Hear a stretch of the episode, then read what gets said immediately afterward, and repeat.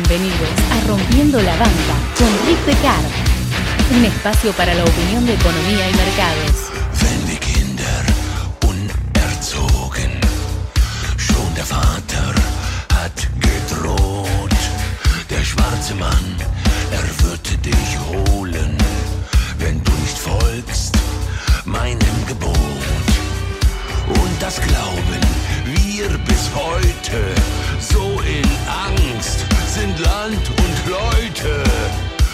Etwas Schlimmes wird geschehen, das Böse kommt, wird nicht mehr gehen. Und die Furcht wächst in die Nacht, Tür und Tore sind bewacht.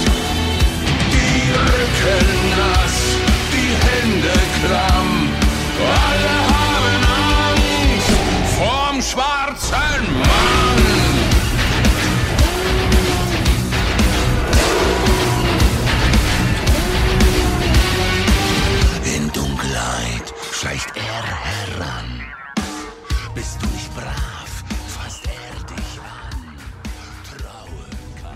Hace varios años que hago el podcast, así que algunas cosas creo que las he contado más de una vez. En, en cierto esquema de, de operador, sí, arquetípico, eh, uno que conocí durante años, que por alguna razón me olvidé el nombre a través de los años, eh, no lo veo hace demasiado, era un tipo que había ganado tanta, pero tanta guita en la bolsa en su momento, que no sabía qué hacer con la guita. Entonces lo que empezó a hacer fue comprar cocheras. En los 70, si mal no recuerdo. En los 70, una cochera para estacionar, por las dudas aclaro, eh, era carísima. Era, eh, incluso era más cara que un departamento eh, en esa época. ¿Por qué? Porque en la época, sí, ahora el edificio tiene que tener cochera, sí, es una disposición. En esa época los edificios te hacían el edificio y muchos edificios no tenían cochera. Y las cocheras se vendían separadas, no es que comprabas el departamento A y, tenías la cochera A. ¿Viste? Muchas veces o, o comprabas el departamento A y no había cochera, ¿sí? O la cochera la tenías que pagar aparte. Entonces, muchos inversores en edificios de cocheras, con cocheras, compraban las cocheras nada más. ¿Por qué? Pues es más fácil, eh, si no te la pueden hacer mierda, por ejemplo. Para hacerte la mierda, eh, tiene que hacer mierda el edificio. Entonces, no te la pueden ocupar, por así, si bien sí se puede. Es, es raro. Entonces, eh, daba un rendimiento muy superior con mucho menor riesgo y cero mantenimiento. Bueno, entonces este tipo, cada vez que ganaba en la bolsa, compraba cocheras. Y llegó a tener una cantidad industrial de cocheras. Probablemente, eh, sacando alguna empresa que se haya dedicado al rubro, debe ser, o debió ser, pues ya era muy viejo cuando la última vez que lo vi, eh, la persona con más cocheras de Argentina, ¿sí? De Argentina entera. Anyway, igual él tenía en la capital. Con los años, y uno normalmente se cristaliza y, y se vuelve temeroso. Ustedes tienen que tener en cuenta que eh, el inversor tiene tres etapas, por así decir. Más allá de aprendizaje. Es decir, en términos de dinero, el, a menos que seas un heredero, el inversor tiene tres etapas. La etapa que no tiene un cobre ¿sí? y, y quiere ganar guita y quiere hacerse millonario y se acerca a la bolsa para hacer un paquete de guita y qué sé yo, pero realmente no tiene mucha guita. Es el tipo que piensa que algunos piensan que es poco también, ¿no? Pero juntó 5 lucas y, qué sé yo, 5 mil pesos de hoy, ¿ok? Qué sé yo, 200 dólares es lo que junté. Con esto tengo que triunfar, ¿ok? Está difícil con 200 dólares nada más, pero eh, me refiero al estado de mente de la, de la época financiera, una etapa primaria en la cual no tiene mucha guita, arrancó en el mundo, por así decir, y realmente quiere ser de los big boys, quiere estar forrado de guita. Corren tanto riesgo en esta etapa que normalmente mueren. ¿Ok? Es, es una etapa de cero miedo. Imagínense si uno pudiera medir el miedo operativo eh, o de perder la plata entre 0 y 100, menos 20 tenés en esta etapa. Porque realmente, si bien te preocupa, en parte porque es poca guita en esta etapa y decís, de última voy a volver, si la pierdo vuelvo, la junto nuevo, eh, matar morir, plato mierda, todas esas cosas pegan en esta etapa. En la etapa que 5 lucas no me van a hacer la diferencia, pero si pudiera ganar 50 corriendo un riesgo extremo, sí me va a hacer. Es la mentalidad casino. ¿ok? Entonces realmente el miedo tiende a cero. Eventualmente, un muy, muy bajo porcentaje de los que tienen esta actitud, porque no es la actitud correcta, eh, llegan al segundo tier. El segundo tier es gente que por ahí no tiene mucha plata, pero tiene algo de experiencia y tiene un, una cuenta un poquito más grande que le permite no ser suicida. Entonces, como ya pasó la primera etapa y vio que la mayor parte de sus conocidos en la primera etapa quedaron por el camino, adquiere un poco de temor de mercado. Eso significa que, excepto algunos psicóticos, tiene una noción más de riesgo y busca eh, no jugarse de mala manera como hacía en la primera etapa. Realmente fracasan en este, eh, en este camino porque normalmente están acostumbrados a correr riesgos extremos, pero digamos que bajan un poco los decibeles y ya no se juegan tanto. De nuevo, la gente que sobrevive este tier es bajísima, sobrevive menos del 95%. la razón de que sobreviva un poco más porcentualmente hablando que los del primer tier es que tiene un poco más de fondos. Entonces, si no juegan todo en cada jugada, por así llamarlo, pues todavía tenemos que usar el lenguaje casinesco, digamos, de jugador como no meten todo en la misma jugada, hay un, algunos, hay un poquito más de tasa de supervivencia en este tier. Eventualmente, casi todos quedan en este tier mal o bien. Es como ser pobre en el primer tier y clase media o media, eh, si puede ser media baja, media o media alta en el segundo tier. Pero pasar a clase alta de los operadores, muy difícil. Un porcentaje muy chico lo hace. Pero algo que caracteriza al que pasa al último tier, ¿sí? que el último tier es el tipo que tiene guita en el mercado, este sea el tipo más rico del planeta o no, ¿sí? es como siempre digo, este, eh, alguno de nosotros estamos en el 1% más rico de la población. Y sí, alguno de nosotros va a estar en el piso de eso, no va a estar con Musk arriba pensando en meter un cohete en Marte. Ok, pero sigue estando en el tier, ¿ok? bueno, los que están en el último tier se vuelven más conservadores más que nada porque vieron los efectos de no serlo en etapas anteriores y eventualmente se dan cuenta que la razón por la que están ahí, ¿sí?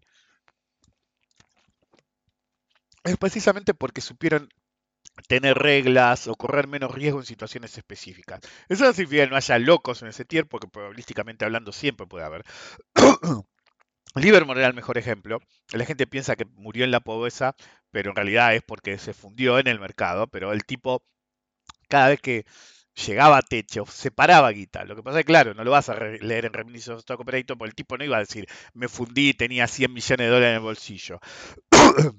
Pero así volvía. Si la gente se olvida cómo volvía Livermore, y volvía porque tenía resto, y todo el mundo sabía que tenía resto. De hecho, en la, biografía de Livermore, el hijo cuenta que la última vez que, eh, que lo vieron, cuando supieron que murió, eh, el hijo le avisó a la, mujer del momento y, la mujer del momento, o al revés, le dijo, vení. Y se llevaban valijas con dólares, joyas, oro, porque tenían miedo de que la policía fuera y, vieron como la policía normalmente, imagínense en esa época, se los afanaran. Entonces el, el pibe se llevó todo. en cualquier caso, en el último tier, cuanto más plata tenés, más miedoso sos. ¿Ok?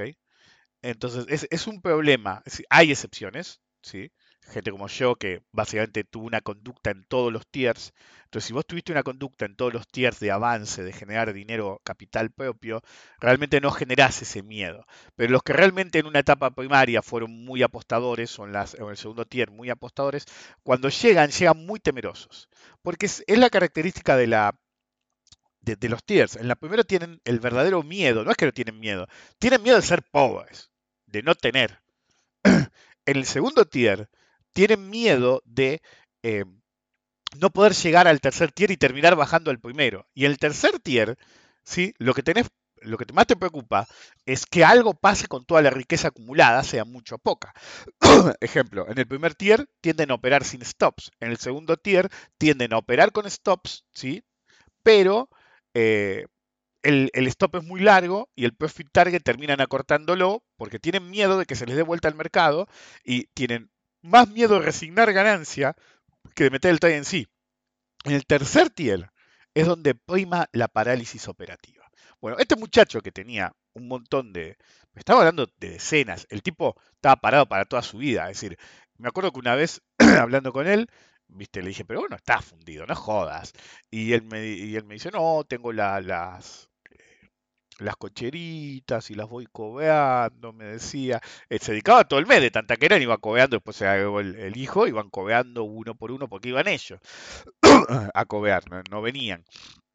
Pero era una actividad de él, podía ser que le fueran a pagar, pero él prefería, viste, sé yo. Em, era como su actividad hacerlo. En cualquier caso, una vez hablando con él le dije, boludo, no me jodas, vos cobeas las cocheras de un mes y vivís un año, dos años. Y él me admitió que con las ganancias, porque eran todo ganancias, de la cochera de un mes, él vivía cuatro años. Así, imagínense eh, no solamente el nivel de riqueza que tenía, sino de acumulación de riqueza. Em, o tres años, la verdad que no me acuerdo. Eh, el punto es que el capital era enorme y el, el tipo insistía, es la mentalidad del rico que se, volvió de mentalidad perdedora. Para él, ¿sí? Había perdido. El argumento de él era que él había pagado las cocheras, ponele, 30 mil dólares y hoy con suerte las vendía a 10 mil dólares. Pero yo le decía, pero ya le sacaste 50 mil dólares a cada cochera. Y él decía, ahí no, pero hoy las vendo y no las puedo vender al precio. Bueno, en el mercado igual, cada vez que tenía que operar, porque iba una vez por mes, cada dos meses al mercado, básicamente a cobear eh, a los que le alquilaba en bolseros, ¿sí? Pasaba por donde estábamos nosotros y siempre nos preguntaban qué andábamos, qué sé yo, pero nunca se animaba a operar. Yo siempre pierdo, decía. Yo no seas así, boludo. Sos rico. Es decir, podés poner, no te digo la, la guita de un mes de todas las cocheras. Poné la guita de 10%, boludo. Y sos un operador más grande que hay con esa guita. Pero el tipo había basado tanto la mentalidad de perdedor, pero tanto, porque básicamente le habían hecho bullying. El viejo y otro le hacían bullying diciendo que era un perdedor, de envidia, ¿ok? En el cual había tenido un par de mal y decía, dale, dedícate a las cocheras, pelotudo, le decía. Y el tipo, ya de haber muerto, murió rico. Probablemente de todos los bolseros que he conocido en Argentina, uno de los más ricos que conocí. Y de los que menos riesgo corrió. Corrió un poco de riesgo de joven, la pegó bien. ¿eh? No era un mal operador, lo convencieron de que era un mal operador. Y el miedo gatilla, la ansiedad gatilla. La combinación de miedo y ansiedad se vuelven brutales porque no hay nada peor que te gatillen en la cabeza una y otra vez que sos un perdedor y vos te lo creas. Cuando vos te lo crees, generás un problema. Le das fuerza al miedo que te inculcó un sorete que por ahí lo único que pasaba era que envidiaba que vos realmente, realmente eras mejor que él. El miedo es el peor enemigo del operador, tanto ocasional como diario. y la relación entre ansiedad y miedo es tremenda. El bullying en el mercado es tremendo. Fíjense en Twitter, tanto el día rompiendo las bolas a otros que... Y algunos, sé yo, los terminan haciendo llorar, es decir, literalmente, los terminan haciendo retirar o cerrar la cuenta de Twitter o algo, porque se cansan de que los bardeen tanto. La mala leche crece entre el perdedor que quiere, como no puede ser ganador, que los demás se consideren perdedores a pesar de ser ganadores. Bienvenidos a un nuevo episodio de Rompiendo la Banca, que es el 353. Hoy grabo en domingo porque no pude grabar ayer ni el viernes. es raro que lo haga, pero bueno. Em, así que vamos a ver, son las 13.44, así que supongo que tengo tiempo. Em, si no, de golpe van a ver que acelero. Eso del final. Em, soy Ridecar. Permítame esta semana acompañarlos otra vez sobre la psicología del mercado y el miedo al miedo mismo. Después de todo, literalmente, fear is the mind killer. Cuanto más miedo tenemos, peores decisiones tomamos.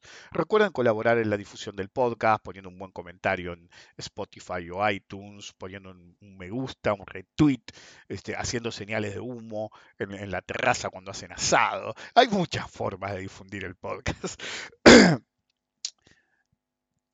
Yo siempre digo que el lenguaje es el, código de la vida, ¿ok? Y por ejemplo, se dan cosas extrañas. Por ejemplo, Angst en alemán significa miedo, pero en inglés significa ansiedad. Entonces, la contracara del permanente thrill seeker, el buscador de emociones en el mercado, son los eternamente asustados, poco o mucho. Que incluso en casos extremos derivan la parálisis operativa o incapaz de incapacidad de decisión. ¿ok? Se vuelven incapaces de una, una decisión. Es el tipo que me pregunta siempre por el mismo gráfico. ¿sí? Ahora tengo un, chico que siempre me pregunta por Baba. En una época era Galicia, en otra época era Petrobras. Eh, en la tenarización del mercado era porque operabas Tenaris o Tenaris en opción, entonces tenía sentido. Pero es el tipo que te pregunta permanentemente, permanentemente, barra a barra, ¿viste? No puede cambiar mucho la prognosis de un día para el otro o de media hora para el otro. Eh, en términos de, un guiado primario extremadamente probable. Sí, en interdiario sí, pero yo a propósito no contesto preguntas interdiarias porque si no se vuelven locos y, el diferencial entre mi respuesta y, y que la, la, hacen, la respondo y actúan es tanta que lo van a matar. Por eso pongo mis scripts eh, a disposición, porque eso acorta el tiempo, ¿sí? Y las preguntas se vuelven, che, era válido este, y me lo preguntan después y a veces contesto, a veces no, depende, pues si no contesto en el momento, miro, no me gusta mirar el gráfico, sea, esto va para los que a veces me preguntan, che, era válido tal cosa, si te contesto en media hora, incluso esa noche, va, pero si por alguna razón no te contesté esa noche, a mí no me gusta mirar el gráfico, eh, por más que sea algo que miraba, que me diga, a ver, este me preguntó hace dos días y ver, y prefiero haber... Eh, haberlo visto en el momento, ¿sí? para realmente contestar desde el operador del momento y no el gráfico puro. Si no se pierde la esencia de, de lo que debería haber sido la pregunta y eh, el uso de los scripts en sí. Es decir, no es backtest, todo el tiempo real. anyway, entonces tengo mucha gente que, no mucha, pero siempre aparece alguno, muchos a través de los años, ¿no? que siempre te preguntan por uno, pero nunca operan. ¿sí? Che, ¿te parece que? Y vos le contestás, eh, a veces podés contestar taxativamente, a veces ambiguamente, a veces preferís decir que no opinás o que no te metes ahí, pero no importa lo que vos respondas, nunca opera y te das cuenta porque después te vuelve a preguntar por lo mismo eh, al muy poco tiempo. Entonces, es la ansiedad. Incluso si no tenían parálisis operativa total, la generan ellos en un círculo vicioso en el cual generan angst, ansiedad, que deriva en miedo, que deriva en incertidumbre, que genera más ansiedad, que genera más miedo, y en determinado momento la rueda para y se le mete algo en el medio, que es la parálisis operativa, y la rueda no anda más. Esa mezcla de miedo y ansiedad se retroalimentan en el lenguaje de mercado. Miedo y ansiedad son lo mismo en diferentes etapas, lo mismo que parálisis operativa. Como dije, fear, literalmente, is the mind killer. Hay muchos tiempos de, eh, muchos tipos, perdón, de miedo.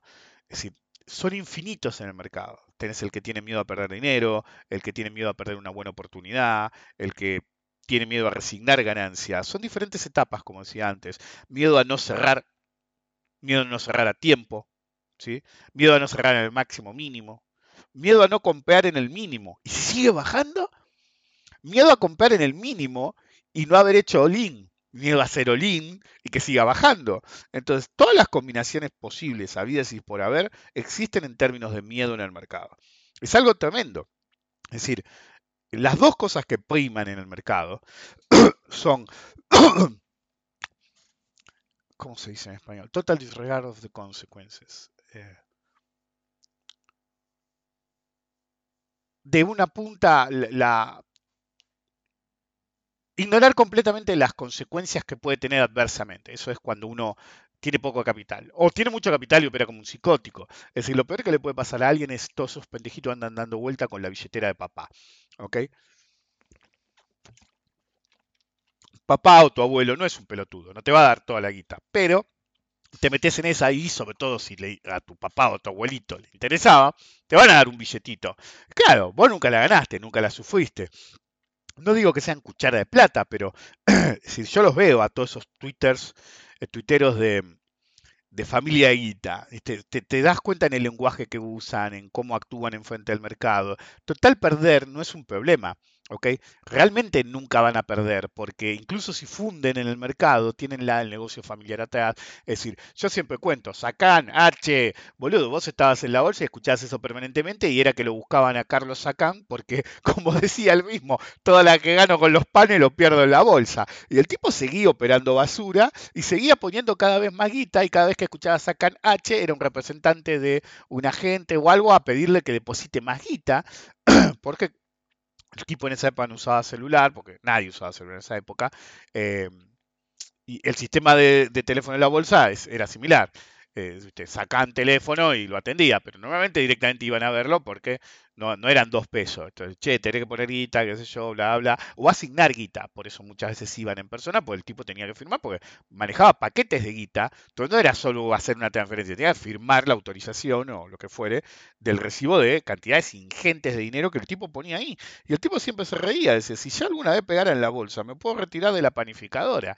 Y me acuerdo que alguien siempre le decía, si seguís así, te vas a retirar de la panificadora, pero no porque le hayas pegado en la bolsa.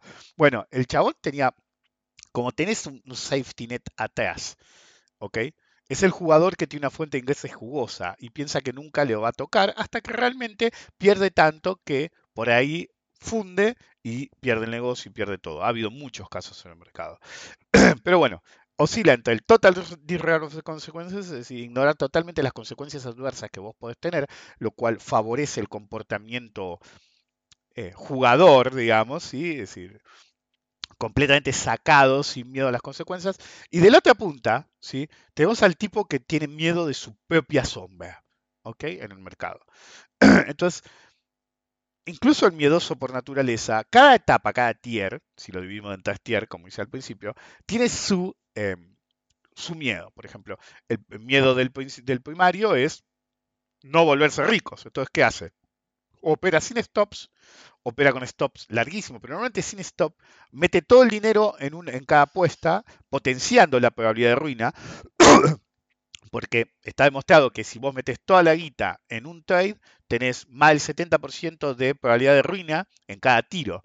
Entonces, si vos haces la probabilidad acumulada, condicionada, es decir, la combinación de acumulada y condicionada de cada tiro, en el primer tiro tenés 70, pero dos tiros al futuro, ¿sí? Hoy, si, no te fundiste en el primero, en el segundo ya tenés 90%. Y a partir del tercer tiro ya tendés asintóticamente a de que realmente vas a perder todo. ¿Ok? Me acuerdo que una vez alguien que era experto en probabilidades me discutía que eh, mi cálculo no era correcto porque si el jugador metía todo su capital en el primero, sí tenía un más del 70% de probabilidad de arruinarse en la primera, pero si no se arruinaba en la primera, ¿sí? En la segunda, por ahí no hacía all-in, sino que metía el 75%, la probabilidad de arruinarse se mantenía en un 60%, y si seguía haciendo eso, básicamente la probabilidad de arruinarse bajaba a cero. Pero yo le decía, pero no va, es decir, tu, suposición no va con la personalidad del tipo que se jugó todo en el primer tiro. Si le sale, no va a apostar menos del segundo tiro, todo lo contrario, va a apostar todo, porque va por ese camino en la, en la distribución de probabilidades, todos se creen especiales, todos creen que van a ser la excepción y no la regla. Entonces, eh, en el tier pobre en términos de tamaño de cuenta, hace poco hice una encuesta y fíjense que eh, eh, alguien me decía, no, pero el tamaño de una cuenta grande es tanto, y le digo, ¿por qué no seguís la- las estadísticas como las hago yo? Por algo las hago como las hago yo, las hago con un objetivo para sacar conclusiones específicas, así se hacen las encuestas. Y algo que demostré es, si bien el tamaño de cuenta en algunos eh, era claramente superior a 500 mil pesos, como era la primera, uno de mis objetivos era demostrarles que del mismo modo que algunos piensan que, y era incluso mucho más porque hice la cuenta más, en el tier hasta 500 mil pesos o 500 mil pesos y más, vos tenías que por momentos terminar en 88,3%. El 90% de la gente piensa que una cuenta grande ¿sí? es 500 mil pesos o más en Argentina. Pero solamente el 70% considera, eh, tiene ese tamaño de cuenta. ¿Ok? ¿Eso qué significa? Todos aspiran a ser el que está en 500 mil o más, pero básicamente el 30% tiene 500 mil o menos. Y de hecho, de la votación, 11%, 11,2% tenía hasta 100 mil pesos. ¿Ok? Pero 100 mil pesos al tipo de cambio de ahora, ¿sí? son 200 dólares. Entonces, algo que quería mostrar también es algo que expliqué muchas veces. La mayor parte de los operadores del mercado, imagínense las criptomonedas, son tipos que operan con 200 dólares. Claro, entonces ven que necesitan hacer el all-in, porque 50 lucas saben que no es mucha guita y que no se van a hacer ricos. Esa life changing wealth que dicen los, los criptomaníacos. ¿Cuánta guita tenés que tener? Porque con 500 o 200 dólares no la vas a conseguir. Interesantemente, eh, cuando yo hice otra encuesta o- seguida estas, pregunté si vos eras de los que no tenía la plata suficiente, ¿sí? Por eso eran menos los votos, porque los que tenían más de 500.000 no deben haber eh, votado, porque la hice a propósito con ese formato. Eh, dije, si, si no tenés el tamaño de cuenta que considerás grande, ¿ok? ¿Cuál es tu miedo? ¿A qué le tenés miedo? ¿Sí? Obviamente iba a hacer este podcast. 46,7% dijo que no lo hacía porque no tenía la guita. ¿Ok? Entonces es primer tier. Pero interesantemente, el segundo más fuerte le ganó a la impositiva. La impositiva terminó en 19%. Es decir, incluso si la tengo, no la quiero poner porque tengo miedo a, a la impositiva, al gobierno. Interesantemente, ese fue el tercero. El segundo es el riesgo del sistema bursátil argentino. Ese es un wake up call para los agentes de bolsa que se creen dioses del mercado argentino y en realidad la gente les tiene miedo. Les tiene más miedo a la gente de bolsa que a la FIP, boludo. ok. La impositiva de cualquier país es el cuco, ¿sí? el, el verdadero hombre de la bolsa, el boogeyman del sistema financiero. En Argentina no, el sistema financiero es el boogeyman. Anyway, entonces, ese miedo lo que hace es eventualmente generar, por eso Fear se dice is mind killer, según el libro eh, de Dune, eh, te empieza a hacer tomar malas decisiones. ¿Ok? Che, acá hay un fantasma, boludo. Yo tengo unas piedritas. Y hay una piedrita que yo la acomodo y siempre vuelve a estar con donde no está. Me hace acordar a la, me hace acordar a la, a la llave esa que conté una vez. Anyway. em, Eh, entonces, cuando uno tiene miedo o se deja dominar por el miedo o la emoción en general, empieza a tomar malas decisiones. ¿sí? Muchas malas decisiones. Las malas decisiones empiezan a acumularse. Cuantas más malas decisiones tomas, más miedo tenés porque las malas decisiones eh, involucran consecuencias negativas siempre. Entonces, cuanto más te paralices, más llegas a un punto en el cual ya no sabes qué hacer. Entonces, del mismo modo que en el primer tier operan sin eh, profitar, es decir, compran o venden y van para donde vaya, hasta donde digan, ok, acá me voy. Eh, es decir, simplemente meten un trade, incluso a mercado, y no les importa nada. En el segundo tier aparecen los stops, pero el miedo del segundo tier normalmente es, por más que probabilísticamente o estadísticamente, como prefieran verlo, eh, acierten más de lo que fallan, ¿ok? Eh, están dispuestos a perder, pónganle mil. Supónganse que es un trader que tiene 70% de aciertos. Entonces, con 70% de aciertos, pone un stop de menos mil dólares y un profit target de más mil dólares. Uno por uno no es un bueno, uno bueno. Pero como expliqué una vez en un podcast que se llama Por el Pancho y la Coca, vos factoreás tu eh, estadística o pseudo probabilidad de acierto. Entonces, si vos operás uno contra uno, arriesgás, por cada uno que arriesgás, buscás ganar uno y acertás más del 50%, cuando vos factorees eso, en realidad vos no estás jugando uno contra uno. Estás jugando, eh, arriesgando uno para ganar más de uno, porque tenés 70% o más de acierto, por ejemplo. ¿Se entiende? Hay una forma de factorear eso. Entonces, alguna vez alguien me puede decir uno contra uno no es el mejor, y depende. Yo estoy oscilando en 98%, 97% de acierto en este momento. Yo lo calculo periódicamente, pues va todo a un Excel o a los scripts que corren juntos y me tiran, me escupen el número. Estoy tendiendo en, lo mismo en, en automático y en manual. Pero el truco de eso es que a veces dejo pasar trades, gatillos que son obvios por ahí, prefiero dejarlos pasar por X razón. Pues está lejos la zona, pues estás eh, en una zona muy grande. Es decir, una vez uno, me, eh, uno que empezó a bardear me criticaba, ah, tiene 40 centímetros. Bueno, no eran 40 centímetros, eran 40 centavos, que es diferente.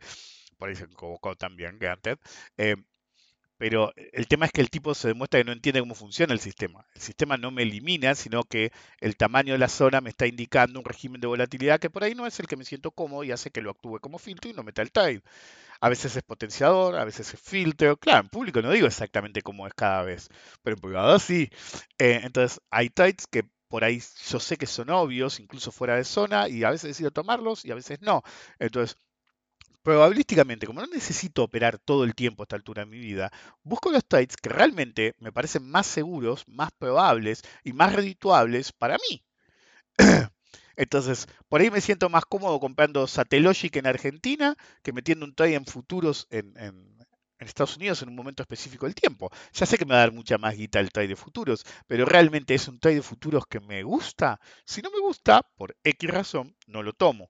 Este, esa es una contracara de la libertad total que te da ser un buen operador no meto el trade porque tengo miedo. No, es que no lo meto porque tengo miedo. No lo meto porque probabilísticamente hablando no me interesa a mí. Y yo siempre tomo las decisiones probabilísticamente.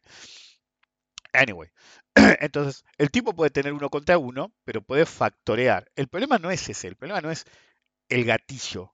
¿Dónde pusiste stop? ¿Dónde pusiste el profit target? ¿O dónde pusiste más de dos profit targets? El problema es que, como expliqué en Trading Psychology, obviamente estamos dentro de un eh, en el podcast un par de episodios dentro de eh, un ciclo de Trading Psychology, em, psicología del trading. El verdadero problema está en que normalmente cuando están ganando un poco mueven el stop demasiado rápido. ¿Ok? Entonces, en el primer tier no tienen miedo a nada, tienen miedo a ser pobres, si se quiere, a perdérsela, a no ser de los tipos que ganaron guita y ver cómo los demás ganan guita y vos no. ¿Ok? En el segundo tier, normalmente aparecen el stop y el profit target como costumbres sanas, pero el problema es que ni bien están un poco positivo, empiezan a mover mucho el stop. Ahí eso es miedo a perder. ¿Ok? En cuanto están un poquito positivos, empiezan a mover el stop demasiado rápido y les termina saltando el stop. Un trade, y después se les da, un trade que hubiera salido ganador termina siendo perdedor por ansiedad operativa y por miedo a perder. En cuanto están dos ticks arriba, empiezan a mover agresivamente el stop y a, medida que empiezan a mover agresivamente el stop, incrementan la probabilidad. Por eso yo digo, una solución, por ejemplo, es si vos tenías un riesgo de un dólar y buscabas un dólar de ganancia, cuando está el 90 centavos dólar de ganancia, mueve el profit target a un dólar y medio, ¿sí? y mueve el stop a menos 10 centavos. Sigue siendo el mismo stop, es un tail eso, sigue siendo el mismo stop eh, en términos eh, absolutos desde que metiste el trade, pero incrementaste el camino a recorrer del trade. ¿okay? Si llega a la zona, si supera un dólar, porque vos te moviste en 90 centavos de dólar de ganancia, si supera un dólar, ponelo al break-even, ya no podés perder. Ya no podés perder. Y si llega a 1.40, ¿ok? moveles el profit target a 2 dólares de ganancia y agarrá el stop y ponelo en 1.30. ¿Qué hiciste? Ahí sí reduciste la distancia del stop. Entonces, como siempre digo, bien gráfico. Agarren el índice y el pulgar y hagan una especie de C y ese es su stop inicial. Ustedes pueden bajarlo, subirlo a través del tiempo. Entonces, en el primer movimiento el stop para evitar caer en ese miedo a perder en el segundo tier, lo que uno hace es eh, moverlo en la misma distancia que se movió el profit. No necesariamente uno a uno, como expliqué, en realidad yo lo que haría es esperar que esté 70 centavos arriba del trade, 80 centavos arriba del trade, y ahí movería el profit target para tratar de acompañar el movimiento, si el setup era el tipo en que podemos especular con que va a continuar, y ahí mover el stop. No moverlo uno a uno por cada tick que se mueva a favor, sino esperar a que esté casi haciéndose el profit target, ahí mover y acortar muchísimo. Podés perder, podés perder, pero la contracara es que al principio vos arriesgabas perder un dólar para ganar un dólar, pero cuando lo movés, en, el ejemplo que acabo de dar, arriesgas 10 centavos de dólar tuyo, genuino, para ganar un dólar y medio. Granted, también lo que haría es resignar la ganancia, pero no importa, estás tratando de acompañar el movimiento. Eso es para eliminar el miedo a perder, porque en la contracara del segundo tier está el miedo a ganar. El miedo a ganar lo que hace es, si vos estabas con un stop de un dólar y buscando un dólar de ganancia, cuando están 20 centavos arriba o 30 centavos arriba, o bajan el profit target para que se les haga, o suben el stop brutalmente para que salte, o cierran directamente para ganar 20 o 30 centavos. Entonces sí, tuviste éxito, pero arriesgabas un dólar para ganar un dólar y terminaste ganando 30 centavos porque tuviste ansiedad operativa. Y si bien nadie se fundió por tomar ganancias, el problema de... Eh, es como un eyaculador precoz, digamos. Es decir, cuanto más lo haces, supongo, digo, peor es. Es decir, te mete en una, en una en una dinámica en la que siempre pensás que lo mejor es salir rápido. Entonces, trades que tienen recorridos enormes, vos los subaprovechás. Y el trade que tenía poco recorrido, se te iba a volver perdedor o ibas a ganar poco, pero no iba a ser determinante. Entonces, por ejemplo, el, otro día en el oro, había un trade que en realidad solamente hubo una... La 2OB se hizo en una sombrita, una colita de, un, de, un, de una barra podías entrar antes, porque fue para arriba en esa barra antes de hacer nuevo mínimo, o después cuando no hizo nuevo mínimo. Para hablar mal y pronto, tuviste dos entradas casi pegadas en la zona de 2008 y medio, a la verdad que no me acuerdo cuánto fue, 2008 y medio más o menos. El primer target que vos tenías, es decir, tu stop tenía que estar en 2007, ¿sí? Para hacerla fácil. Entonces, era un dólar y medio de stop para ir como objetivo primario a 2018. Entonces arriesgabas un dólar y medio en el futuro del oro para ganar 10 dólares. ¿Ok? Entonces si vos tenías precocidad y tratabas de salir en el primer pivot de grado menor, que era 13, habías ganado un paquete de guita, hermano. ¿eh? Porque habías ganado un paquete de guita. Habías ganado cuatro y medio. Había otro modo para regar un uno y medio. Pero cuando siguió, te querés cortar las pelotas. ¿Ok? Si vos sos un operador que opera un contrato, tenés dos caminos. Uno es cerrar en 13 porque es el objetivo de máxima probabilidad. ¿ok? Y lo que estás haciendo es generar capital para tratar de operar a dos contratos. En el otro escenario es operar de a dos contratos, en el cual uno va a la máxima probabilidad para asegurarse que sos ganador, gatillás en 2013, moves el stop de 2008, 2007 y medio a 2009, ¿sí? o incluso a 2012, ¿ok? Entonces no podés hacer otra cosa que ganar en el trade. Y dejarlo seguir abierto hasta la siguiente zona, ¿ok? Eh, que era en 2018, como dije antes, que era el objetivo primario, o directamente hasta la siguiente zona, que era 2027. Yo que opero con varios contratos, cerré en 2018 primero y en 2028, 30, no me acuerdo cuánto fue, segundo. Podría haber cerrado una parte de la cartera en 2013, pero como vengo muy ganador en el mes, en futuros y en el oro en general, eh, no, no lo hice. Pero, por ejemplo, si hubiera sido principio de mes o no vengo operando mucho el oro, el primer trade, suponete que tenés 10 contratos. Los primeros 5 contratos te los cerraban en 2013. ¿Ok?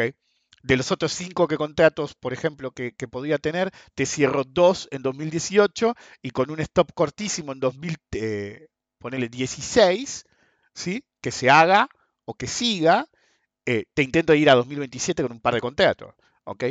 Ahora, el verdadero problema que hay es que algunos en el segundo tier, en la que llamamos la clase media bursátil, cuando está en, eh, no en 2013, cuando vos operaste 2008 y lo ves en 2010, o mueren esto muy rápido, ¿sí? porque tienen miedo de perder, o toman el trade y dicen, uy, boludo, dos puntos, boludo, me llené de guita. Pero ese no era tu objetivo. Tu objetivo, si usas un método como el mío, era 2013. ¿Ok? Como mínimo, y en realidad 2018. Entonces, estás suboperando. Entonces uno puede decir, pero bueno, ganaste igual. Sí, sí, ganaste igual. Pero tu problema no es que ganaste igual. El problema es que te acostumbras a tomar pocas ganancias a mucho riesgo. Estadísticamente vos podés factorear todo lo que quieras. Pero si en todos los trades arriesgas un dólar para ganar 50 centavos o arriesgas un dólar para ganar un dólar, estás suboperándote. Los demás ganan más guita que vos y saben qué hacen. ¿ok? Y eso va a empezar a minar tu psicología de trading en el cual cada vez vas a hacer más eso, por un lado. Y cada vez te vas a resentir más de ver que otros monten todo el movimiento, incluso si no conoces a ese otro específico. Pero ves que el gráfico termina en 27 y dices, boludo, pude haber ganado 15 dólares más. Soy un pelotudo. Entonces, ese soy un pelotudo entra en el círculo vicioso en el que genera la ansiedad. Y es lo que mantiene al operador despierto a la noche. El operador se, mantiene despierto a la noche por dos razones, si le pasa, ¿no? Uno es pérdidas y otro es ganancias perdidas. Pero las dos cosas son pérdidas. En una perdiste y en otra perdiste de ganar. Eventualmente una actitud así lo que hace es llevar cada vez más al miedo de no ganar lo suficiente en cada trade, lo que hace que gatillen más, respeten menos el stop y se vuelvan demasiado laxos todo el tiempo como sobrecompensación. Es decir, no les va a generar parálisis operativa porque realmente ganan, pero cada vez los va a volver más agresivos y eventualmente van a querer eh, eh, intelectualmente compensar ¿sí? esa debilidad operativa y van a terminar eh, actuando sin medir las consecuencias, como decíamos al principio, lo cual eventualmente los va a llevar a retroceder al tier 1 o generar parálisis operativa habiendo ganado, como le pasaba el ejemplo de las cocheras. Te llenaste de guita, pero eventualmente dejas de operar porque te das cuenta que empezaste a perder, perder, perder, perder, y la confianza no vuelve tan fácil como la guita. Es como ayer, eh, me rompió las bolas con el tema de ya te he podido ver, la UAD es una universidad mierda, la UAD sí, sí, todo bien. La UAD, te, lo digo yo como profesor universitario, en, la actitud de enseñanza nivelada comparada con todo el sistema, la UADE puede ser una mierda. Pero cuando factoreas la actualización de la actualidad de los programas, eh, que no te cagan porque sí en los exámenes, que tenés todo incluido, que tenés todo cocinado lo administrativo y que te vas a insertar laboralmente muchísimo antes que las otras universidades, que se supone que son más prestigiosas, ganás.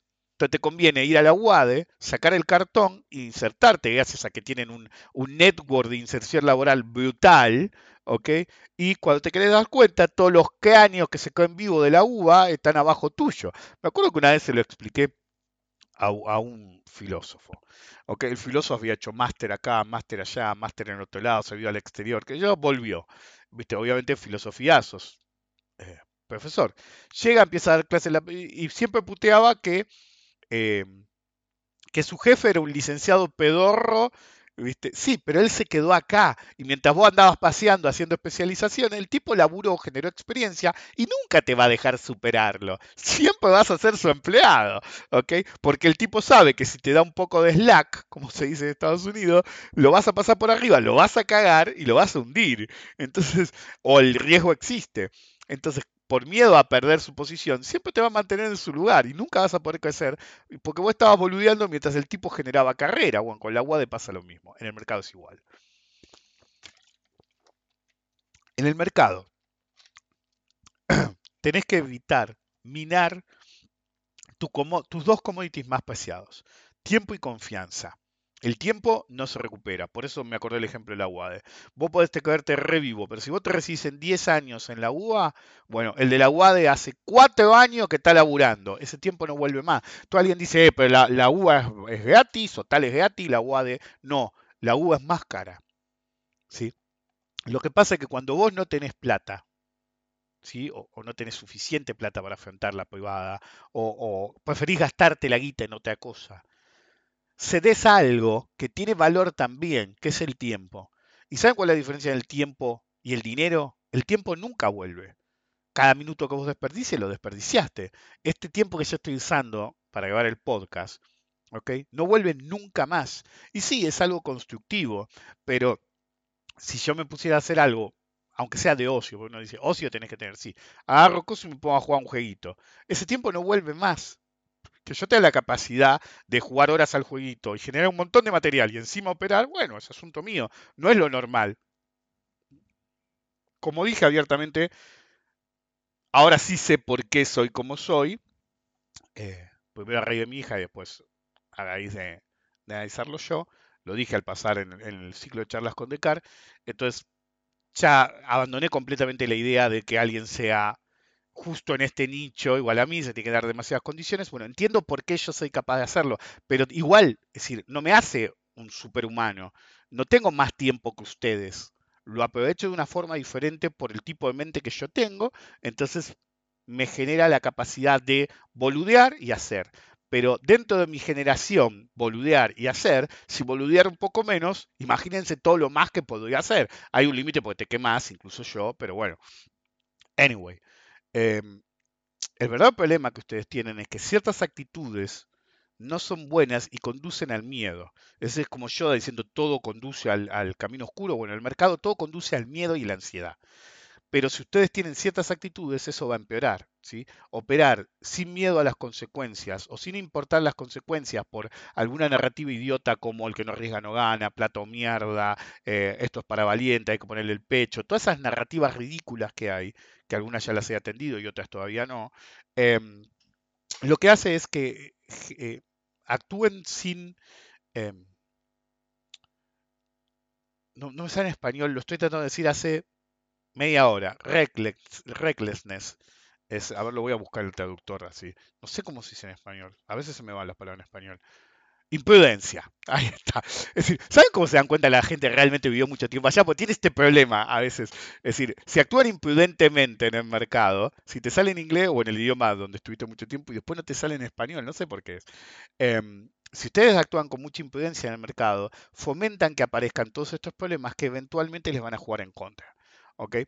Del mismo modo que en política o, economía es como un divide y vencerás, que tratás de generar que del otro lado hay más miedo en el mercado, lo hacemos hacia nosotros mismos.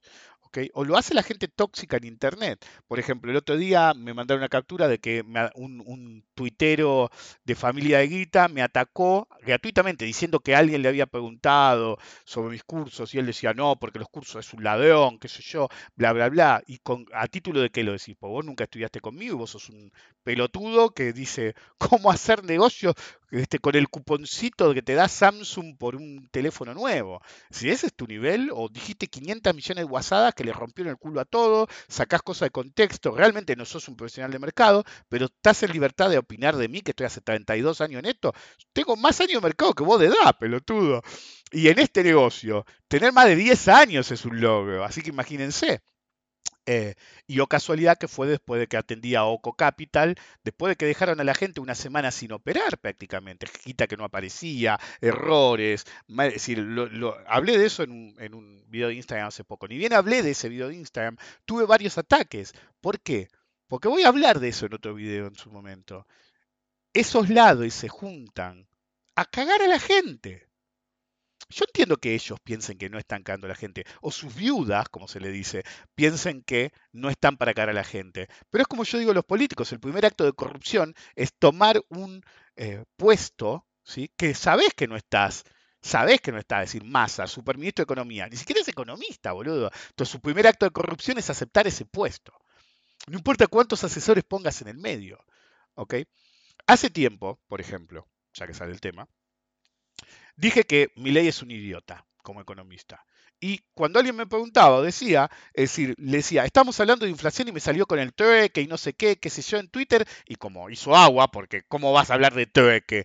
Em, me bloqueó, la gente me decía, no, qué sé yo, bla, bla. Hoy leí un artículo, pues no pienso leer el libro, que aparentemente en su super nuevo libro, con, con foto hitleriana en la, en la portada, em, habla precisamente de eso, de por qué en el equilibrio general, si no hay dinero, no hay inflación, porque el trueque contra la habla del trueque, lo que venía diciendo yo hace años, que en el 2016 tuvo que apelar al concepto de trueque porque no podía discutir de inflación conmigo en Twitter, mientras mi mujer tipeaba, porque yo iba manejando, gracias a que el puto de Macri estaba haciendo un metrobús en Quilmes y era un caos de tránsito, entonces yo le tenía que dictar los tweets a mi mujer y ni así me pudo ganar. Y tuvo que apelar al trueque, cuando hizo agua terminó bloqueándome, ¿y qué pasó? Después vino la horda de sus viudas a boludearme a mí, con Capital pasa exactamente lo mismo.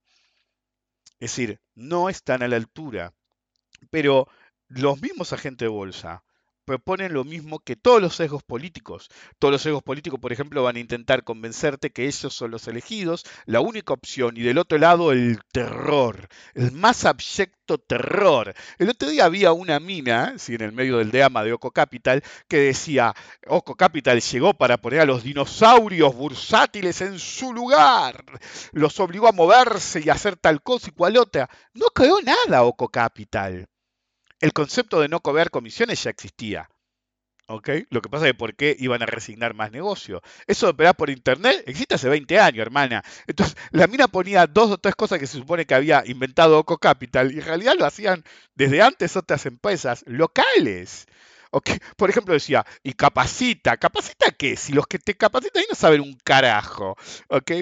Hoy te capacitas en mil años, de hecho, y también no saben un carajo, pero lo hacen más activamente, con más estructura y en forma más seria. Es como, el otro día mandan una foto y ahí haciendo reuniones con los operadores para presentar Cocos Pro, este, y ponían una picada y como dijo el que me mandó la foto, me dijo, boludo, ¿qué viene? ¿Con un mazo para pelearse por los dos quesos que pusieron ahí, hijo de puta? Se ve que la A4 sale muy cara. Anyway, dominación por miedo, o más bien el miedo al miedo, pero la realidad es que gane quien gane en política, no vas a morir. Le van a dar más a otros que a otros, que a unos, les van a quitar más a unos que a otros, pero en realidad no vas a morir. Con Oco Capital o el que sea, lo mismo. No es que si operas con Oco Capital ves la panacea, ves la luz, vas a ganar automáticamente, o si operas con YOL o con el que carajo sea. Son agentes de bolsa de un mercado chico en un mercado que hay demasiado gente de bolsa. todos son arriesgados en términos eh, tecnológicos, porque la mayor parte no tiene suficiente dinero para mantener una infraestructura tecnológica compleja. O tener un backup. El 99% de los agentes de Argentina y de los países bananeros, ante un cache de los servidores principales, no tienen capacidad de volver en menos de tres días. No tienen backups. Pueden tener backups de cierta información, pero no backups tecnológicos. Es decir, yo tengo computadoras completas en espera, pues soy un profesional. Yo tengo una computadora acá, literalmente, yo estoy en la computadora 1. La computadora está siempre prendida. La 3, a menos que la necesite. La necesito para cierta cosa. Que tiene monitores grandes, tiene monitores grandes por una razón. La uso para ciertos arbitrajes y ciertas operaciones complejas. Entonces, si yo no estoy haciendo eso, ni la prendo. ¿ok? pero una vez por semana, aunque no la esté usando, la sincronizo con las demás y me ocupo de que todo esté bien. Abajo de estas computadoras hay dos computadoras gemelas, ¿sí? listas para lo único que tengo que hacer es enchufarlas. Me acuerdo que, no voy a decir quién fue, para no quemarlo, estaba apurado y necesitaba hacer algo y le digo a alguien de extrema confianza, che, necesito un programa para hacer algo rápido y no tengo tiempo de buscarlo yo me ocupo. Me manda un link y claro, como yo se lo pedí a alguien de extrema confianza, hice algo que no hice nunca antes, que hice esa vez y no pienso hacer nunca más en mi puta vida. Le hice doble clic a lo que me mandó. Me metió un ransomware. que me agarró la máquina 1 y la máquina 2. Lo puteé a morir, Tardaron una semana en acondicionarme las máquinas. Algunos me ha bardeado porque ahora me dice una de las máquinas, viste, hice una captura, qué sé yo, decía, paga el Windows. Tengo todos los Windows pagos, pero por alguna razón no me reconoce una licencia y no le pienso pagar de nuevo a Bill Gates, a Microsoft, porque son vivos y no me quieren reconocer una licencia. Entonces dice, chupala, porque como hubo que cambiar hardware, viste, pues esa es una nueva. Cambié un módulo de algo y automáticamente me dijo que era otro, otro Windows. ¿Ok? Bueno.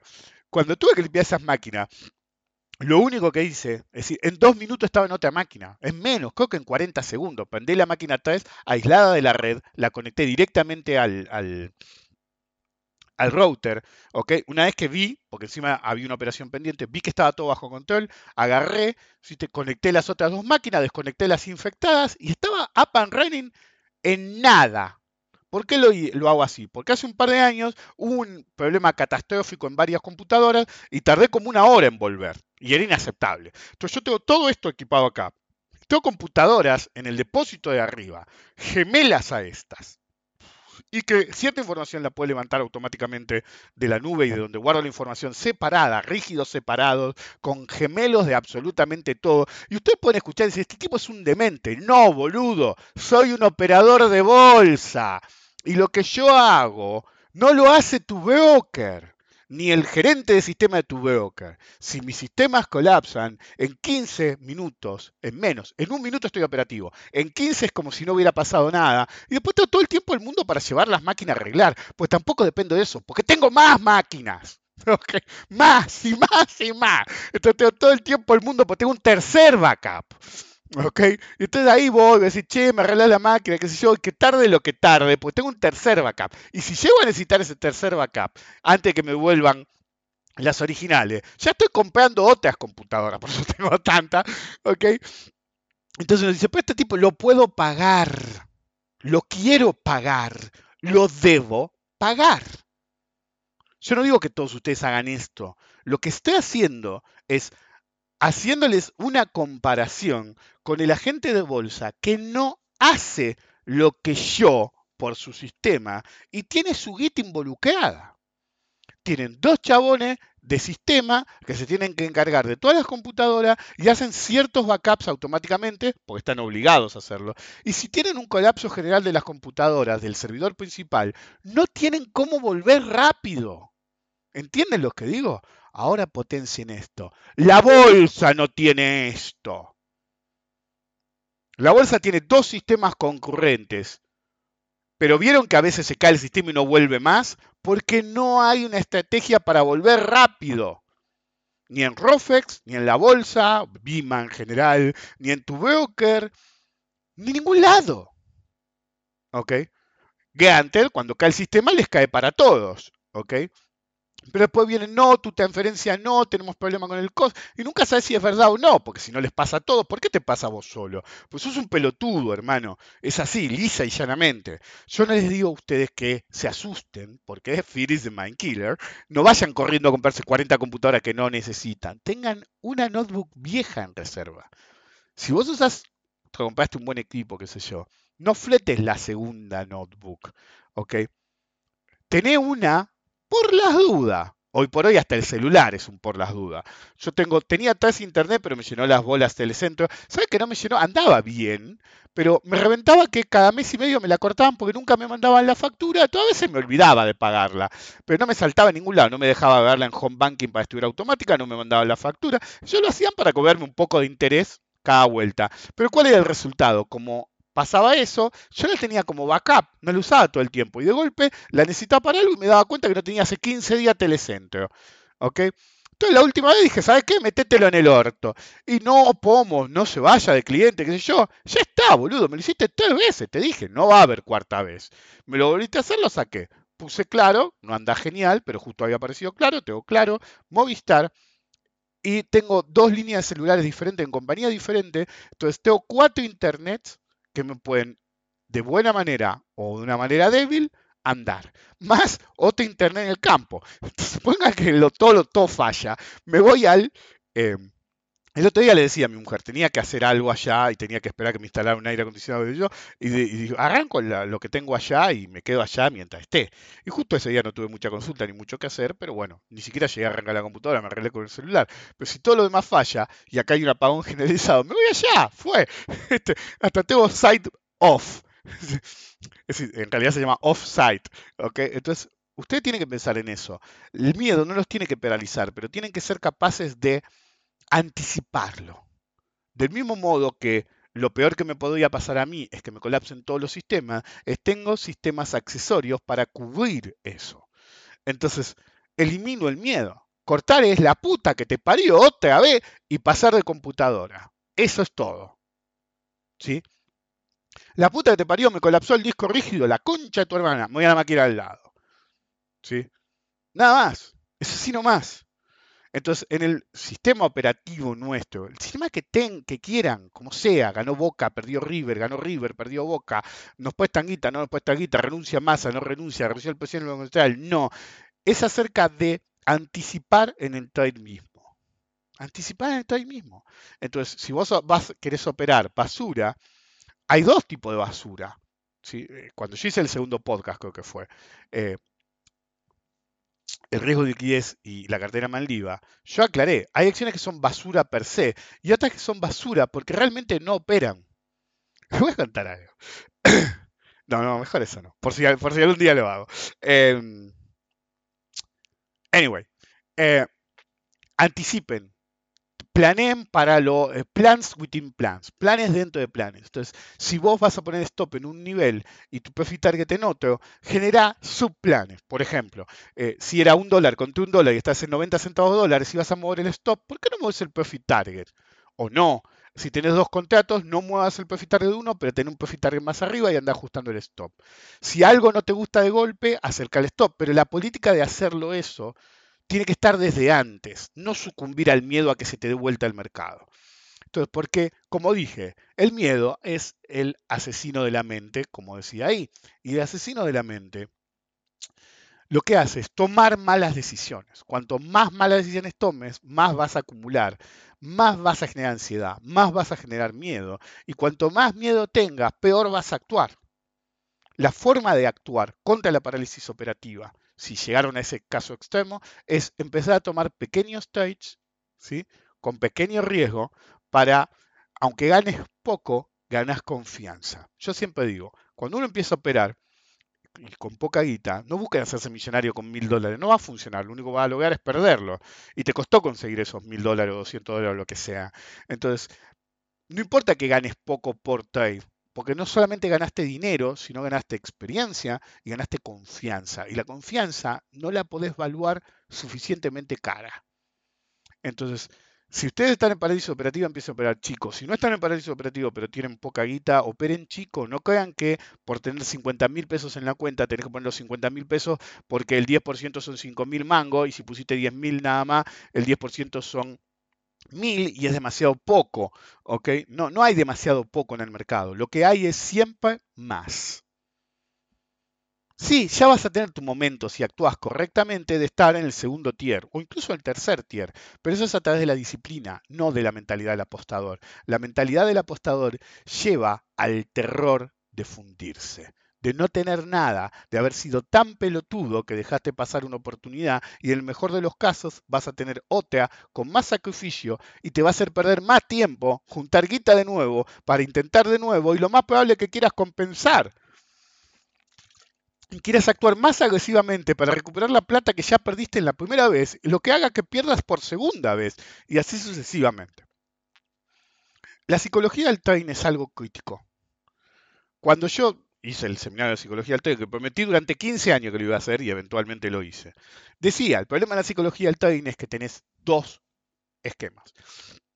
Tenés al boludo que no sabe nada de psicología del trading, dice yo soy trader y sé algo de la mente, qué sé yo, y trata de hacer un seminario como un psicólogo y el psicólogo que no sabe nada de trading quiere hacer el, seminario o, enseñar como un trader. Ninguno de los dos funciona.